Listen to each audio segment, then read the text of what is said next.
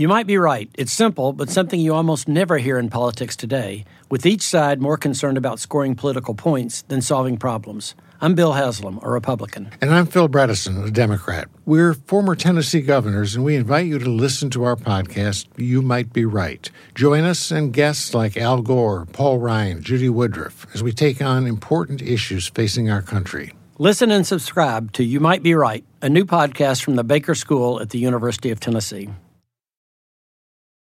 For over 130 years, McCormick has helped you make mom's lasagna to keep her secret recipe alive. Take over taco night. No matter how chaotic your day is, conquer the bake sale, even if you get to it last minute. And craft the perfect Sunday brunch when it's not even Sunday. Because with McCormick by your side, it's gonna be great. So 222 of the Bowery Boys. Who murdered Helen Jewett? Hey, it's the Bowery Boys. Hey. Support for the Bowery Boys is provided by our listeners. Join us for as little as a dollar a month by visiting patreon.com slash Bowery Boys. Hi there, welcome to the Bowery Boys. This is Greg Young. And this is Tom Myers. Today, we tell the dramatic tale of a tragic crime that occurred late at night on April 9th, 1836. This is the story of the murder of a young woman named Helen Jewett. This is one of the most famous crimes in New York City history, partially because it exposes an underworld and brought it to public attention in the most dramatic and traumatic way. This is a story of love and passion, but also of salacious vice and crime. And it was also the first major murder scandal that was covered by the New York press, by the penny press, the tabloids. I would say that the hubbub surrounding this particular court case was one of the first courtroom scandals that really drew national attention. Right. So today we'll be discussing prostitution in early 19th century New York, but we'll also be discussing a change that was taking place in the city as young men by the tens of thousands were leaving their hometowns and their moral compasses behind as they moved to a city of new opportunities and new jobs, but it was also a city of boarding houses and, you know, other distractions like brothels. We'll give you all the details of this gruesome murder and recount the colorful characters which packed that courtroom in the early summer of 1836. So, jurors, take your seats and pay attention as we present all the evidence in the murder of Helen Jewett.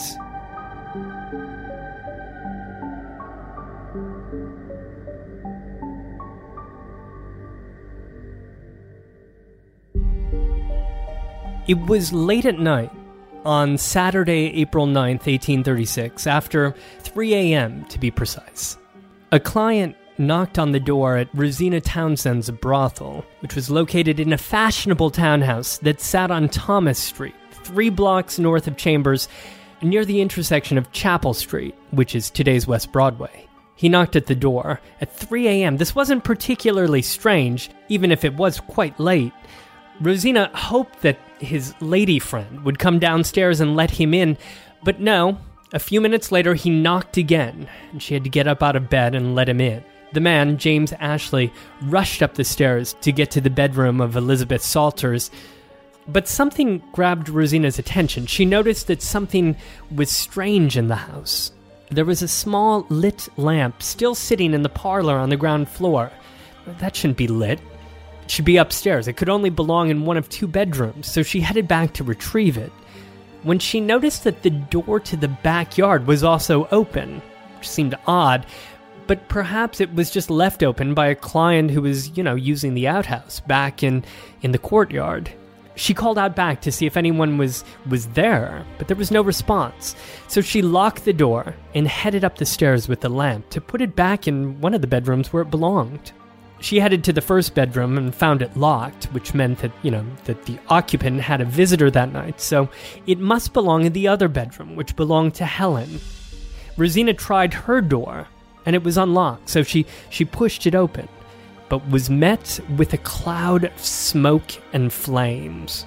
She screamed, Fire! And another tenant on the second floor screamed outside to get the attention of night patrolmen to call for the local firemen. But meanwhile, panicked women and their male clients woke to the screams and smoke that started filling the home as Rosina and others pushed inside Helen's room to rescue her and pull her to safety. But instead, they found a most gruesome scene Helen, dead in her bed, killed not by flames, but by being violently struck in the head. It seemed by a hatchet, as a side of her body had already succumbed to the fire. Who could have possibly committed such a horror? Who was the last man to have been with Helen Jewett? Well, Tom, you've set up quite a mystery there. The bare facts of the case, of the murder of Helen Jewett. But let me put that story in context. Let us now pull back and describe the era in which we are discussing. For this tragic event took place in the year 1836. Mm-hmm. We can even say this is a true mystery by gaslight, for in the year 1836, gaslight was available on most major avenues by this time. It was a recent addition and had just been installed a few years earlier. So, this is one of many new innovations that is coming into New York City in the 1830s. It's also beginning to tip over into chaos, for this is the era right before massive levels of immigration. And there was there was definitely immigration at this time, mostly from England and Ireland. Many of these newcomers who were already arriving into New York, uh, those of lesser means, were settling around the area of the Bowery. And this newish development called Paradise Square was just beginning to sink into squalor and would, of course, later be known as Five Points. Right. Now, and this is the area that's just to the east and north of City Hall. Now, the more fashionable people of New York City in the 1830s were moving just north of Paradise Square. You know, okay. this is just a big trend that the richer people are always moving north, mm-hmm. right? Well, so, they have carriages and things. They can get back downtown exactly. if they need to. So they were moving around the area of Washington Square, Astor Place, leaving this former residential area of lower Manhattan. And so as a result, those formerly fine townhouses were becoming slightly less desirable accommodation. So these formerly fashionable townhouses were to the west of Broadway. Right. And we'll get to the fate of those in just a second. But if we're talking about the city geography and the city in 1836, mm-hmm. hadn't there just been a Great Fire the year before? Oh, yeah. Let's never forget the Great Fire of 1835. We have an old podcast on this to recount the an details. An oldie but a goodie. An oldie but a goodie essentially destroyed m- much of Manhattan below Wall Street and east of Broadway. And that was in December of 1835. Yeah, so just a few months previous, and a lot of that was still, you know, in ruins. So just to keep in mind, like where the action of this story is, is slightly north of the burnt district and west on the other side of Broadway. Okay. We will be spending our time here in today's Tribeca neighborhood. In particular, at an address 41 Thomas Street, at the corner of Thomas and Chapel, which is today's West Broadway, as you mentioned. Wow. So a very fashionable address today. Yeah. And still, it was fashionable back then, even if it was losing some of its uh, luster. It lost a lot of its luster, actually. And lost it due to a very big open secret in New York society at that time. And that is prostitution. Prostitution in New York City would actually gain quite a bit of prominence in the 1830s as both the supply and the demand grew as the population of New York was growing.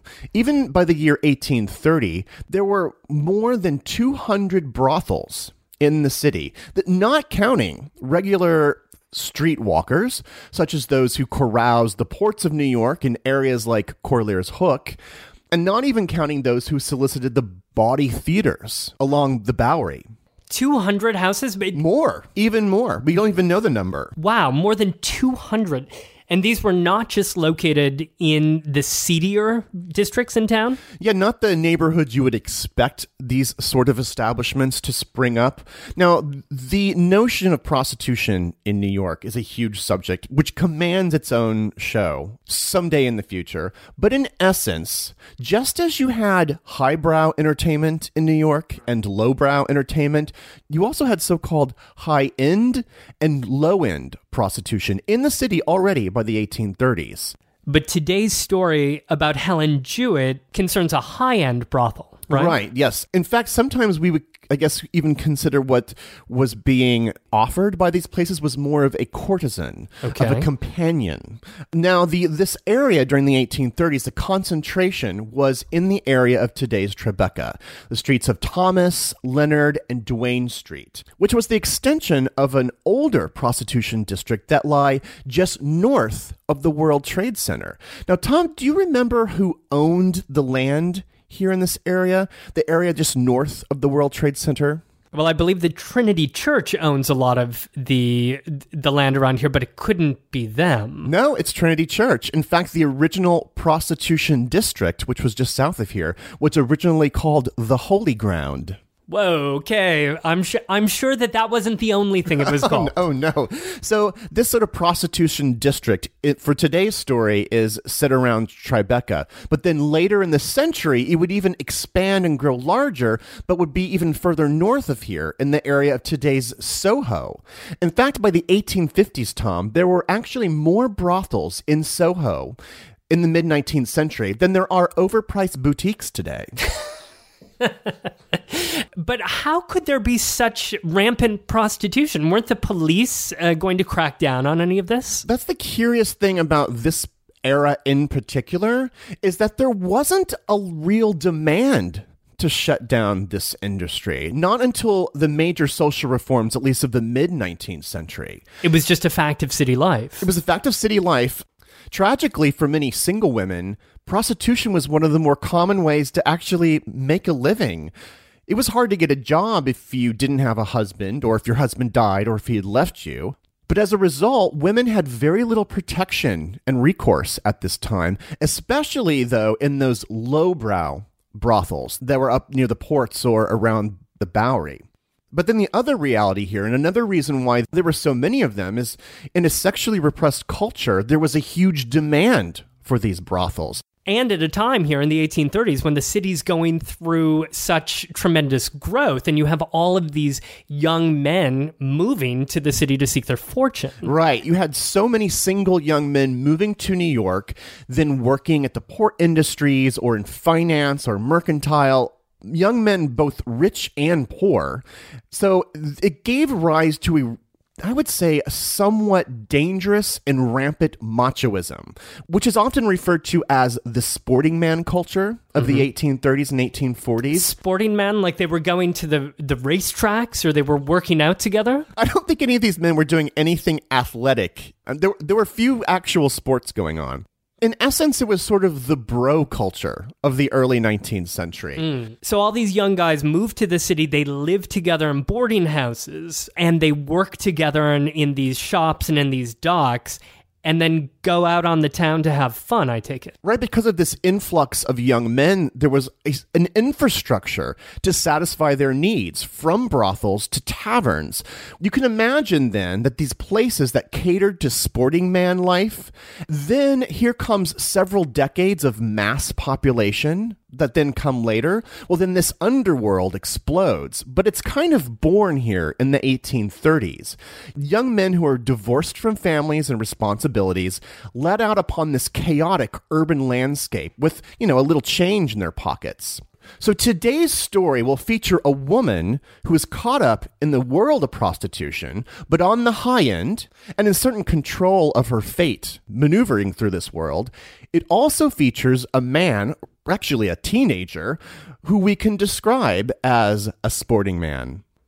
So tell us a little bit about Helen Jewett. Where was she from? Well, Helen Jewett was not her real name. Many of these ladies took on pseudonyms, working names. Helen was born Dorcas Doyen on October 18th, 1813, in the small town of Temple, Maine.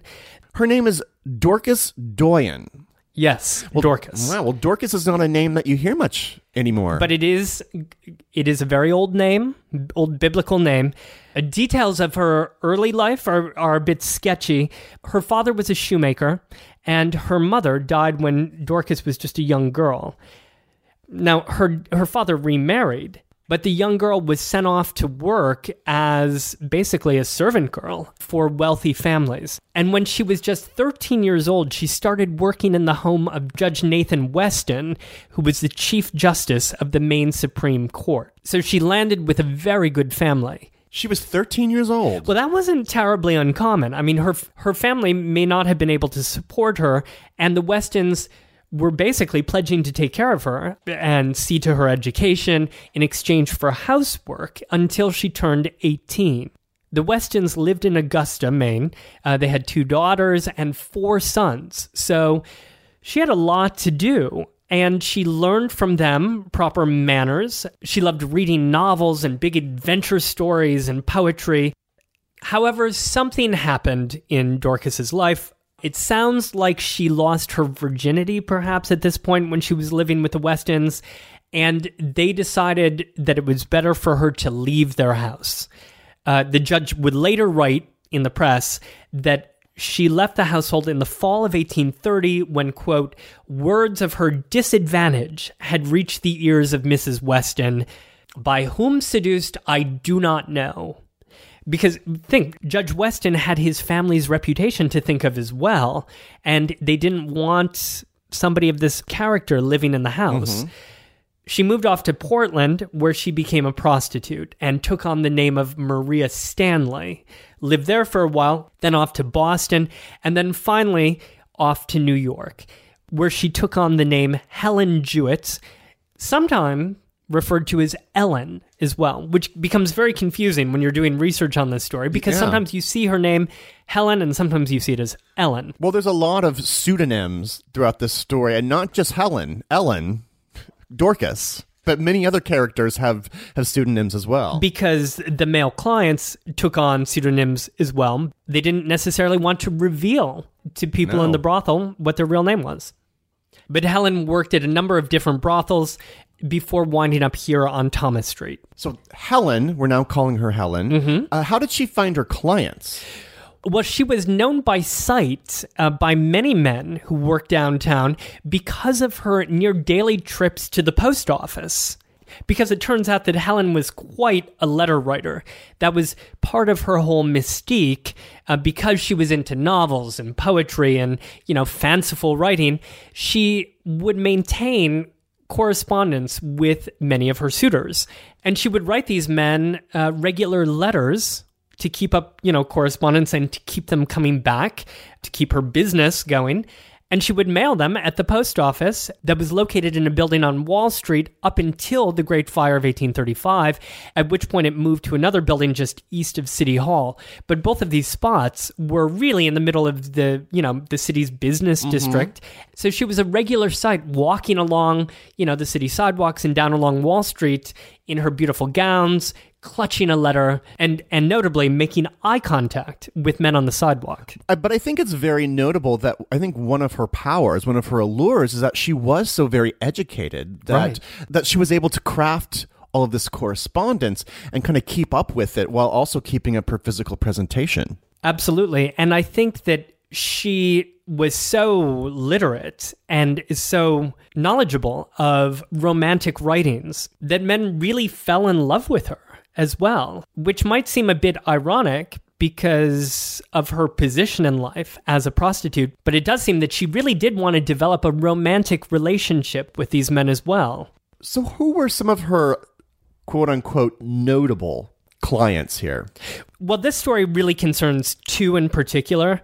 A man named Marston who went by the pseudonym Mr. Easy or Bill Easy. Mr. Easy. Yes, he was very much in love with Helen. He was a regular. She would help out with his sewing and embroidery because that was one of her other talents that she had. She was also talented with needlework. And that also helped fulfill, in a way, this sort of fantasy that she was more than just somebody who men paid to have sex with. They were developing this mutual relationship with each other. That she had a domestic and even respectable quality about her. That's right. Now, another man who frequented Helen was named Richard Robinson, but he went by Frank Rivers. He's central to this story, so we'll get into him much more in a mm-hmm. second here. When you read the letters and the correspondence of Helen, you see that she met many of these men at the theater, at the Park Theater, at the Bowery Theater, up in the top tier where the prostitutes would hang out. And many of the letters concern, like, um, you know, I'm so happy to see you at the theater the other night, or men who felt jilted by being brushed off by by Helen at the theater. So she would be approached. She would take on some men who she met at the theater, and others she would, you know, walk away from. So let me take us back to the tragic event in which we started this show on the date of April 9th, 1836, at 3 a.m., late night, when Ms. Rosina Townsend walked up the steps to investigate a disturbance which had occurred in the parlor. And that is when she opened the door of Helen Jewett's room and found the woman had been horribly murdered by a hatchet and her body burned in a fire that was intentionally set. So, what did Rosina do after she discovered this horrible sight? Well, eventually the police came, of course, and as did the fire department, and they put out the fire. And just a few hours later, police officers headed off to 101 Maiden Lane to apprehend young Richard Robinson to take him to the scene of the crime. So, that was the aforementioned Frank Rivers. So, we're going to call him Robinson the rest of the story, Yes, right? Just well- to like make it easier. Yes, let's. There are too many names here. So, yes, Richard Robinson. Uh, they took him to the scene of the crime to look over the evidence and to even view Helen. And weirdly, he showed very little emotion. He didn't. He didn't react in a way that you would expect a young man who frequented her, who was in love with her, judging by his letters he didn't react the way that you would expect. He was very cool and calm and almost dismissive. Curious. And what was Robinson's backstory here? Where did he work? Where was he from? Well, he was a 19 year old guy, uh, from all reports, very attractive, a youthful face. Curly gold locks on his forehead. He was born in Durham, Connecticut, a town that's between uh, New Haven and Hartford, to a prestigious family. His father served many terms in the state legislature. Now, Richard Robinson had moved to New York and started working at Joseph Hoxie's store down on Maiden Lane, and he was living nearby in a boarding house with a bunch of other guys. So he was a clerk at a respectable company, and A store. And when did he meet Helen? They had met just in June of 1835, so less than a year before the murder. They immediately started, uh, you know, a standard courtship, uh, writing these love letters back to each other, many of which would be shared by the police with newspapers. And they traced a familiar story here with meetings at the theater, nights spent together, deeply, you know, romantic passages shared in letters and poems shared, but also notably, as proof of their commitment to each other. Robinson even gave her his miniature to guard and to wear when she wanted to feel close to him. Ooh, like a little cameo. Yeah, uh, uh, yeah, it's like a tiny little bust, like a tiny little portrait that's chiseled and could be worn like a brooch. Oh, wow. How bizarre. Well, not quite bizarre. I mean, she was also a pretty savvy businesswoman because she was, you know, uh, developing this relationship with him as she did with other men. But she was also requiring his fidelity, that he would only come to see her, not the other ladies in the brothel, and not ladies at other brothels as well. But things would take a turn for the worst. By the end of the year, he started writing um, in his letters to her in a, in a troubling way about dark and moody periods, especially at night when he would entertain dark thoughts. And he referenced a secret that only she seemed to know. So they brought Robinson to the scene of the crime here, and he acts in this rather cold, impersonal way towards the scene. Right, to the death of his mistress. Well, the police quickly gathered what was called a coroner's jury, which is a fascinating uh, topic because they gathered people who were nearby to issue an indictment and see if, you know, the public at large thought that there was sufficient evidence to hold this man in custody. So they just plucked people off the street. Gathered them around, presented the case. And already they had a case against Robinson, for they presented not just the fact that he was acting oddly, but they had also found a cloak, that is, an overcoat, that had been dropped in the backyard, presumably when somebody made their escape. This was a coat that the other ladies of the brothel recognized as belonging to Robinson. They also found a hatchet, a hatchet that had been tossed in the backyard that could be traced back to Robinson's place of employment. And they also noticed that on Robinson's leg was a smudge of white paint that most likely came from jumping over the white fence in the backyard. Well, jurors, these are just some of the facts of the case. Did Frank Rivers, aka Richard Robinson, kill Helen Jewett? We'll get to the dramatic court case after this.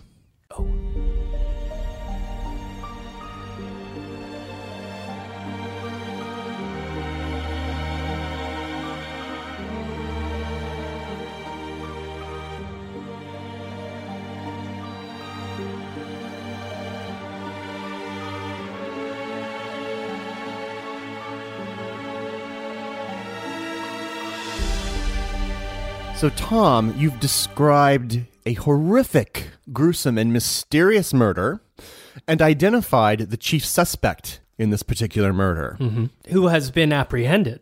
And significant clues, such as a cloak, which has been left on the scene, and a hatchet. But although these sorts of crimes were not commonplace, neither Helen nor Richard were nationally known figures. Right, but this case would take on a national importance, right? It would be covered in newspapers around the country.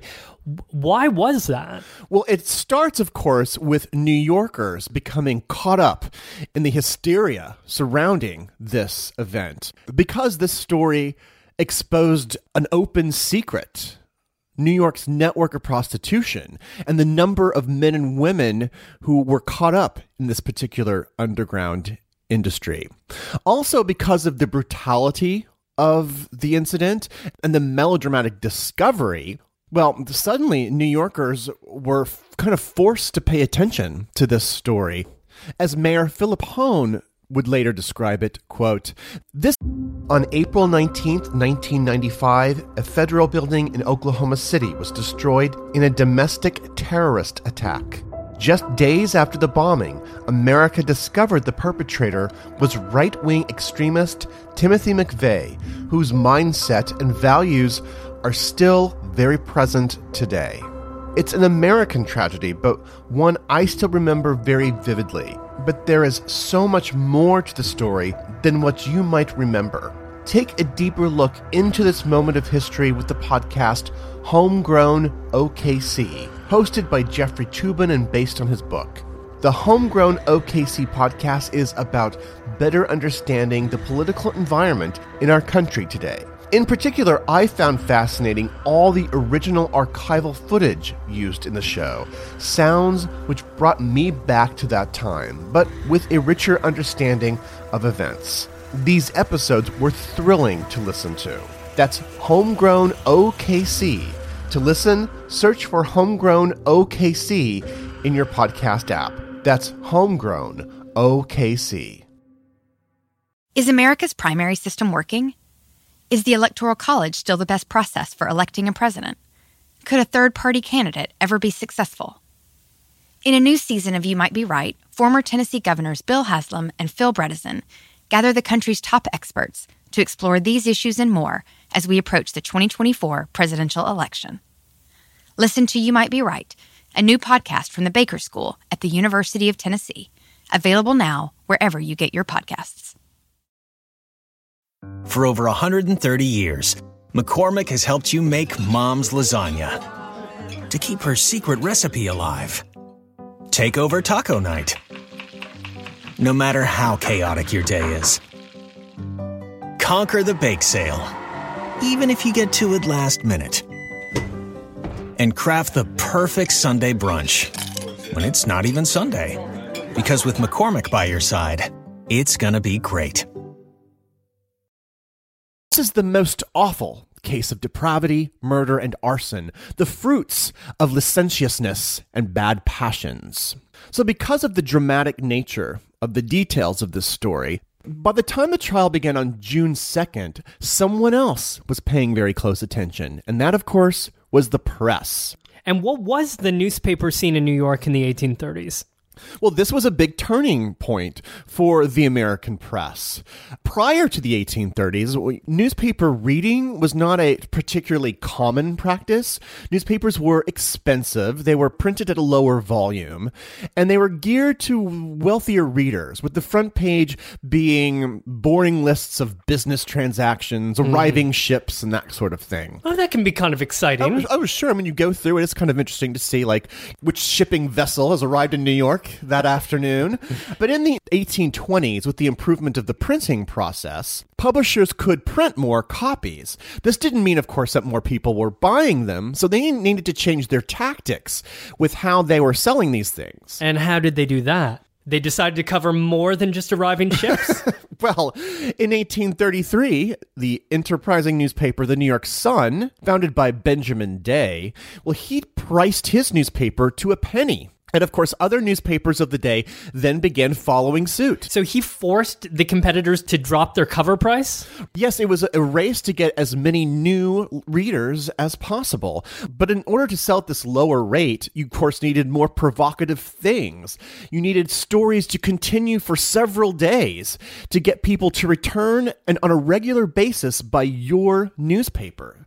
The other key element here is if all the newspapers are being sold for a penny and they're all covering the same thing, well, they could just buy your competitor's paper on any other day of the week. So, what your paper needed to do was have exclusives and it needed to have a very defined point of view. Right, which could mean that your paper would take a specific angle that mm-hmm. other papers didn't take, or that perhaps you might just fabricate a story entirely. Such as with something we mentioned last year in our show on the great hoaxes, just several months before the events of this show, when the great moon hoax appeared in the press and captured the imagination of New Yorkers, even though the whole thing was fabricated.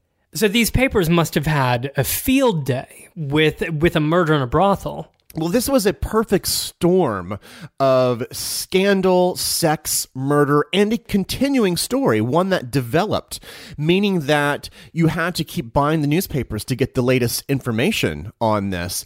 By this point, that front page, that boring old front page, began to break down, and these sorts of stories began to appear on the front page. Although, even not for a while, many of the contemporary accounts of this that I read, most of it were on the second page. But, mm-hmm. you know, things were already beginning to change, and this is one of the stories that did that, and as a result, changed American journalism so the newspapers have like drummed up all this interest in this event, of course, to sell newspapers. But so then by the time of Richard's trial on June 2nd, so many people were interested that on that opening day, over 6,000 people crowded into the courtroom building, anxious to follow along. The New York Daily Sun fully reveals the hysteria surrounding this particular case from their own reporting a couple days later. Quote, since April, when the murder was committed, the press has teemed with all the details of this dire event the arrest and examination of the accused, the evidence before the coroner's jury, the police examination, so that no part of the testimony thus far has developed any new fact or given any new coloring to the case. so they're basically admitting we've covered this in every conceivable detail. So thousands of people clamored to get into this courtroom.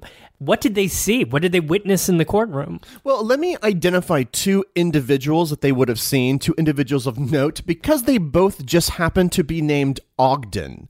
And since I doubt we will ever have a show where there's two, two Ogdens, where there's two people named Ogden, I, I must make make note of them at this time. Please clear this up. well, the judge in the case was named Ogden Edwards. He was overseeing the trial. He was a cousin of Aaron Burr you know, he was a very respected individual in New York at the time, but this case really worked his last nerve. His voice was hoarse by the whole end of the trial. As the room filled to overflowing every single day, he often spent half his time just crying out, Order in the court! Who was he shouting at? Well, one of the people he was shouting at was the other Ogden, Ogden Hoffman, who was representing Robinson in this case. Ah, the defense attorney. The defense attorney and a native New Yorker and an early member of the Whig Party, incidentally, which was just sprouting up around this time a very respected lawyer, and Robinson was able to hire him because of Robinson's boss, you know, the owner of the store that he worked at, that he clerked at. Hoxie, yeah. Because Hoxie's reputation was also affected by this case. Well, sure, he was a clerk. Now, speaking of wigs, I, we should probably also note that Robinson had gone bald at this time and was wearing a wig himself. Sudden baldness does seem like a, a strangely weird and mysterious detail all of a sudden. So, perhaps unsurprisingly, first on the stand would be Rosina Townsend. She would be the first to testify. Rosina, who ran the brothel. As newspapers would describe her, quote, she is a shrewd, intelligent woman, apparently 30 years of age, with a clear, full voice, unembarrassed air, and a countenance agreeable without being handsome. That is some penny press shade right there. I don't know if I'd want to be described as that. Anyway, she testified that on Saturday nights, Helen usually had Bill Easy over mm-hmm. um, as a kind of a regular for Saturday nights. But on this particular night, Helen had told Rosina not to let Bill Easy into the house, that she had a prior appointment. Indeed, at 9 p.m., Rosina let in Richard Robinson. By 11 o'clock, she went upstairs and she served them a bottle of champagne. By midnight, she had gone to sleep, only to be awakened at 3 a.m. by the sound. And that's when she came out into the parlor and saw the lamp sitting there, and then went up, of course, and found Helen's body. So that's Rosina's testimony. Did other women from the brothel also testify? They did indeed, and most of them corroborated her story. And so they were all essentially pointing fingers at Robinson as being the prime suspect. Well, there were also a couple other peculiar things that happened in the case that looked really bad for Richard Robinson. You know, aside from the bald spot, the miniature. Remember, we talked about the miniature of him. Mm-hmm. Well, he had loaned it off to Helen, of course, and it was discovered in their correspondence that he was asking for it back. He really wanted this back. The day of the murder, her maid, her cleaning lady, remembered cleaning off the miniature and placing it in Helen's dresser. Well, when the police investigated Robinson's room in his boarding house, they found the miniature back in his possession. So somehow he was able to get it back from her. Meanwhile, he had white paint on his leg. What was that from? Well, his boss testified that actually they also had crates that were painted the same color in the shop and that perhaps some rubbed off on his leg. But what about that hatchet? The hatchet that looked like it came from his job, that he had just carelessly borrowed from work to use as a murder weapon and then discarded in the backyard. Well, it was a rather common hatchet, and anybody could have purchased it. Now, the further along the case went, the newspapers who were reporting this and, you know, trying to get people to buy their papers, well, they all kind of took sides. The New York Herald, which was owned by James Gordon Bennett, for instance, believed that Robinson was being framed and that he was innocent and that someone else had come in and murdered Helen Jewett. Other newspapers, like the New York Sun, well, they believed that he had been the murderer and that poor innocent Helen Jewett had been grossly taken advantage of in this story. And a lot of the descriptions of her are of a virtuous woman gone astray. And so a lot of the morals of the day are being projected onto these two individuals within the pages of these newspapers newspapers that were taking different positions partially to differentiate themselves from each other right. and offer mm-hmm. their readers a reason to buy them. So, as a result, New Yorkers themselves took sides, and often along gender divides. Many women in New York saw her as a victim and began consolidating in support of her, of her memory, by wearing white fur hats with black crepe ribbons.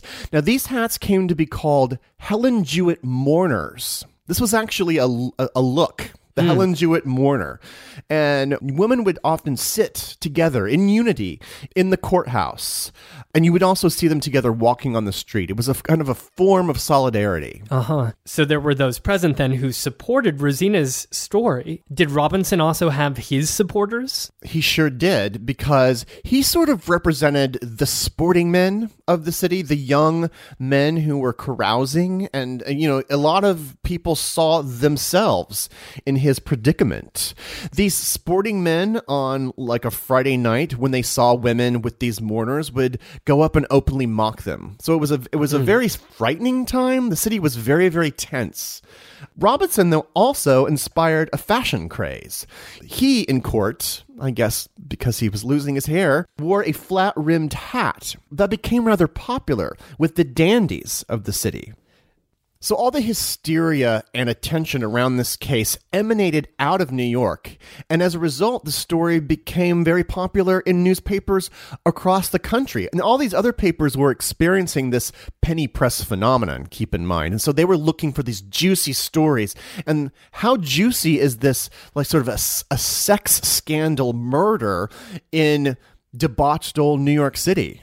As a result, these figures in the story became national figures. For instance, in Albany, a man who looked like the illustration of Richard Robinson, you right? He's like, we don't have photographs, so it was just an illustration. A man that looked like that was mobbed in the street by supporters and well wishers. It was just an ordinary guy, but he was being treated like a rock star. Wow. And by well wishers, that's also a little bit disturbing. Yeah. Too. Hatred of Rosina Townsend was also a common theme, weirdly and sadly enough. This was widespread enough that a a militia in Massachusetts had fashioned her face upon a target and used it for shooting practice. That's disturbing. So clearly, people across the country were losing their minds and their sense of good taste. Yeah, and there was a lot of support for Robinson. So the story was ripping New York and even America apart. So fortunately, it was a relatively short trial. Right, it only lasted for a couple of days, and they were long days. But I should add, Greg, but probably the most damning evidence was that testimony that was offered by not just Rosina, but by all of the other women who were working here on Thomas Street. And whose testimony, it seemed, was not being taken very seriously and was not corroborated by any men. Now remember, the brothel had not been only occupied by women that night most of those women had men staying overnight in their bedrooms. Hmm. Those men, at the first cry of fire and the chaos that ensued um, upon the discovery of the body, most of those men sensed danger not just to them physically, but to their own reputations, and fled the scene because they didn't want to be associated in any way with a crime taking place in a brothel. This made it very difficult then for the police and for the prosecutor, an attorney named Phoenix, to ask the men to take the stand and to testify against Robinson. So they didn't know who any of the men were. That is the craziest part of the story. They did know. The the women who work there knew, of course, who their clients were. Mm-hmm. They knew how to get in touch with them. The prosecutor was actually considering the reputation of these men. Hmm. It's like a boys' club gone bad, mm-hmm. right? Everything was stacked against Helen here. When even the prosecutor doesn't want to bring men to the stand because he is considering the you know ramifications to their own reputations. It's a pretty sad day. And then meanwhile the women who are testifying are then being diminished because of their occupation. By no less than the judge himself. Mr ogden judge ogden. Right Here's a quick passage from the book The Murder of Helen Jewett by Patricia Cline Cohen. Judge Edwards took the final hour from 11 to just past midnight. They were, by the way, working long mm-hmm. days. He took the, the final hour to sum up the case and instruct the jury. He began by reminding them that to convict, they had to agree beyond all reasonable doubt that Robinson was guilty. He told them that they had to weigh the character of the witnesses. And then he told them how much those characters weighed. The prostitutes, quote, are not to be entitled to credit unless their testimony is corroborated by others drawn from better sources. Testimony derived wholly from persons of this description without other testimony is not to be received.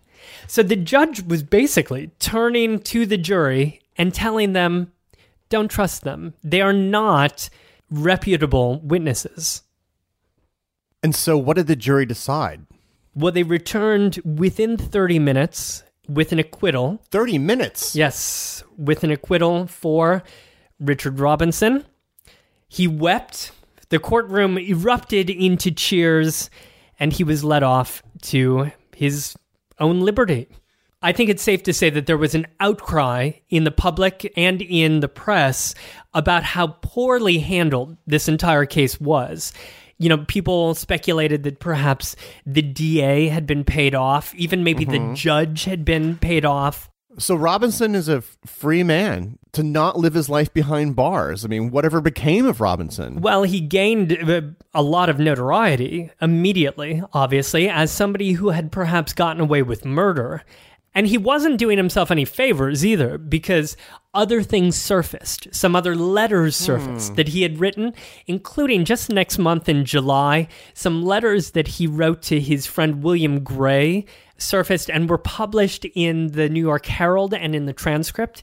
In these letters, um, he kind of talks about his own sort of seductive appeal to women and how much he loves seducing women. And he's writing to his friend, right, William, mm-hmm. who's engaged to marry a woman, and and Richard admits that he has already seduced and slept with this man's his friend's fiance. Fiance, yes. And he said he will happily do it again in order to help his friend out and to put him at liberty to also go off and have his own affairs. He said, quote, just let me seduce your wife. And if your inclinations are are fell intent, she has no further claim on you. She will not be the first married woman who has felt my persuasive powers. What a Lothario. yeah. A cad, as they call them.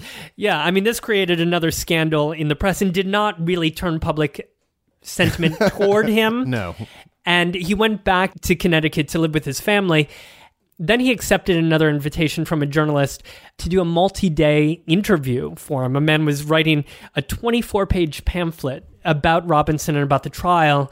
And in this, he also proved himself to be really kind of a jerk, unsentimental about the passing of Helen. He even you know, questioned why anybody would use a hatchet. He said that if he were to do the job, he'd just do it with a knife. This is now taking some almost O.J. Simpson qualities here to this story. Weird, right? Mm-hmm. And and not helpful to his cause. That month in July, Robinson moved west to start fresh. Like so many people before him who needed a new start, he headed west and he moved down to Texas. He enlisted to fight in the Texas War against Mexico in August but he was immediately thrown out because he proved himself not at all to be able to be an adequate soldier or take direction from anybody else. So he moved to the small town of Nacogdoches, Texas, where he changed his name to Richard Parmalee. Parmalee was his mother's maiden name, mm-hmm. and he ran a saloon and worked as the clerk of courts. And that was his kind of new life. He lived there for nearly 20 years. Almost a decade after moving there in 1845, he married a woman named Atala Hotchkiss, who was a wealthy young widow, only 25 at the time, who had a large estate and they had a prominent house in the middle of town. He would travel back and forth to Connecticut to visit his family, and it was on one of these trips in August of 1855 when he was traveling back to Connecticut by boat along the Ohio River where he got very sick and he had to stay in a hotel in Louisville, Kentucky and it was there on August 8th that Richard Robinson died. And there are some reports that in his final hours, he was still feverishly ranting and raving about Helen Jewett. Visit our blog, boweryboyshistory.com, for images of New York from the 1830s and many illustrations which ran in publications regarding the murder of Helen Jewett and the trial of Richard Robinson. For more on this, also, we would recommend a couple books that we both found helpful. I enjoyed The Murder of Helen Jewett by Patricia Cline Cohen, a fabulous story that recreates New York in the 1830s. And of course, the classic book by Timothy Gilfoyle, City of Eros, which is about New York's relationship with the with the oldest occupation in the world. I also spent a few hours yesterday at the New York Public Library reading through some old pamphlets that had been published right after the death of Helen Jewett, as publishers were capitalizing on the tragedy. Again, big thank you to the librarians, uh, the research librarians at the public library for their help in tracking those down. We'll be talking about some of those in our Patreon extra. Again, if you would like to join us with your support of the show, visit patreon.com. That's P A T R E O N.com slash Bowery Boys, where for as little as a dollar a month, you can join in and get an extra little Patreon bonus podcast for almost every show that we put out. And congratulations to our Patreon supporter, Dwayne, who successfully answered our trivia question and got a signed copy of our book, The Bowery Boys Adventures in Old New York. Also, visit our blog because we have a couple major live appearances that are in our future in March and April. I'm doing something with Atlas Obscura, and then in in March, and then in April, Tom and I will be kicking off our 10th anniversary celebration at NYC Podfest. And so we want all of you there. The date of that is Sunday, April 9th. Go to our blog, BoweryBoysHistory.com, for more information on both of those events. Thank you so much for taking this journey back to gaslit New York of the 1830s. Thank you very much for listening. Have a great New York week, whether you live here or not. See you real soon.